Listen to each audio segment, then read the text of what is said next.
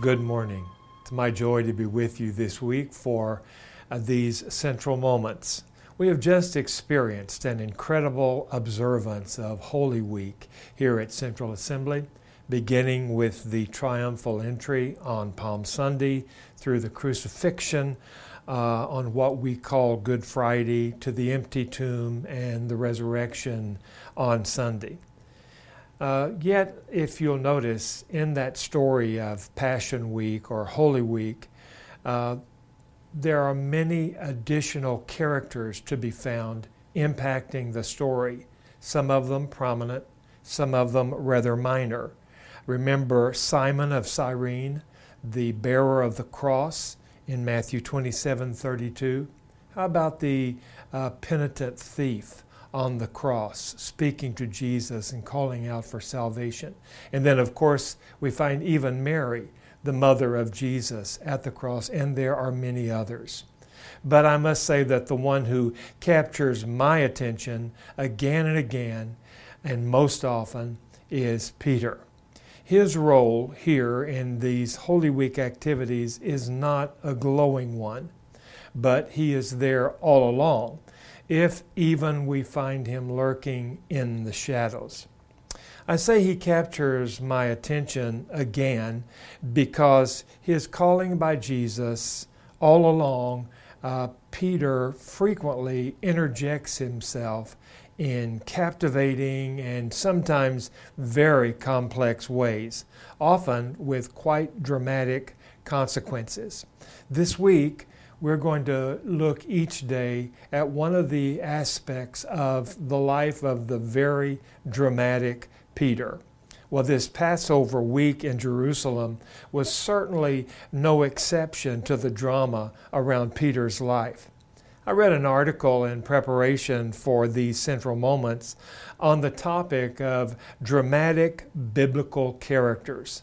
And wouldn't you know it, that Peter was one of the prominent persons mentioned in that uh, article.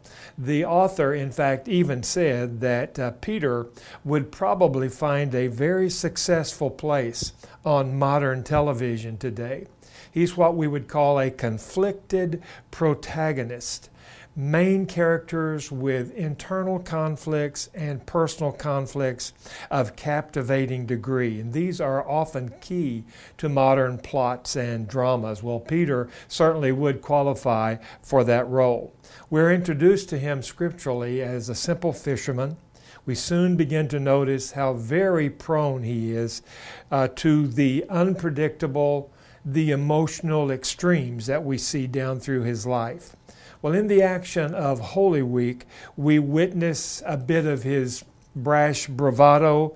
Uh, in Gethsemane, for example, we see him hacking off the ear of a Roman soldier uh, having come to arrest Jesus, only to later uh, hide incognito in fear, in the shadows, in brash denial.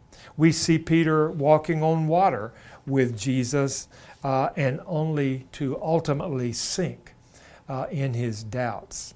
Peter, so easy to speak too quickly, act too extremely, step out on a limb and often fall, embarrassed or mortified when it breaks.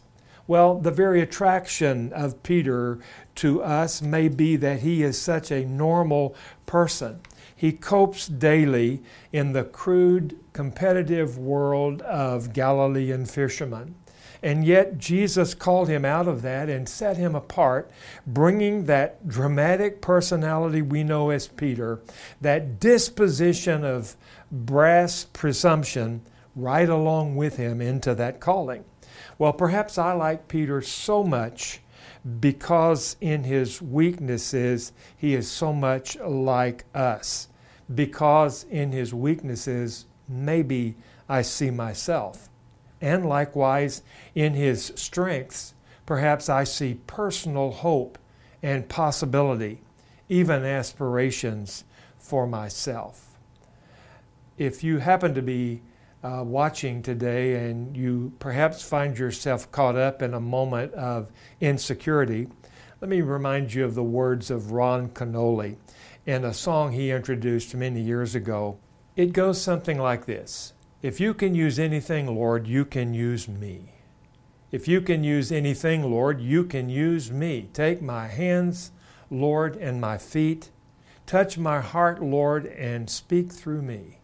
If you can use anything, Lord, you can use me. There is a verse to that song as well that says, After the multitudes heard the words that Jesus said, he took two fish and five loaves, and the multitude was fed. Lord, what I have may not be much, but I know with you it can be multiplied simply by your touch. If you can use anything, Lord, you can use me. Weaknesses, warts, and all, a worthy prayer to begin our day and every day. If you can use anything, Lord, you can use me. We pray that prayer together today. You know our personalities, Lord. You know how brash and rash we can often be. You know our weaknesses. You know our dispositions. You know it all. And so, Father, at your altar we bow and we say to you, if you can use anything, Lord, anything I possess, anything I am, you can use me. Amen.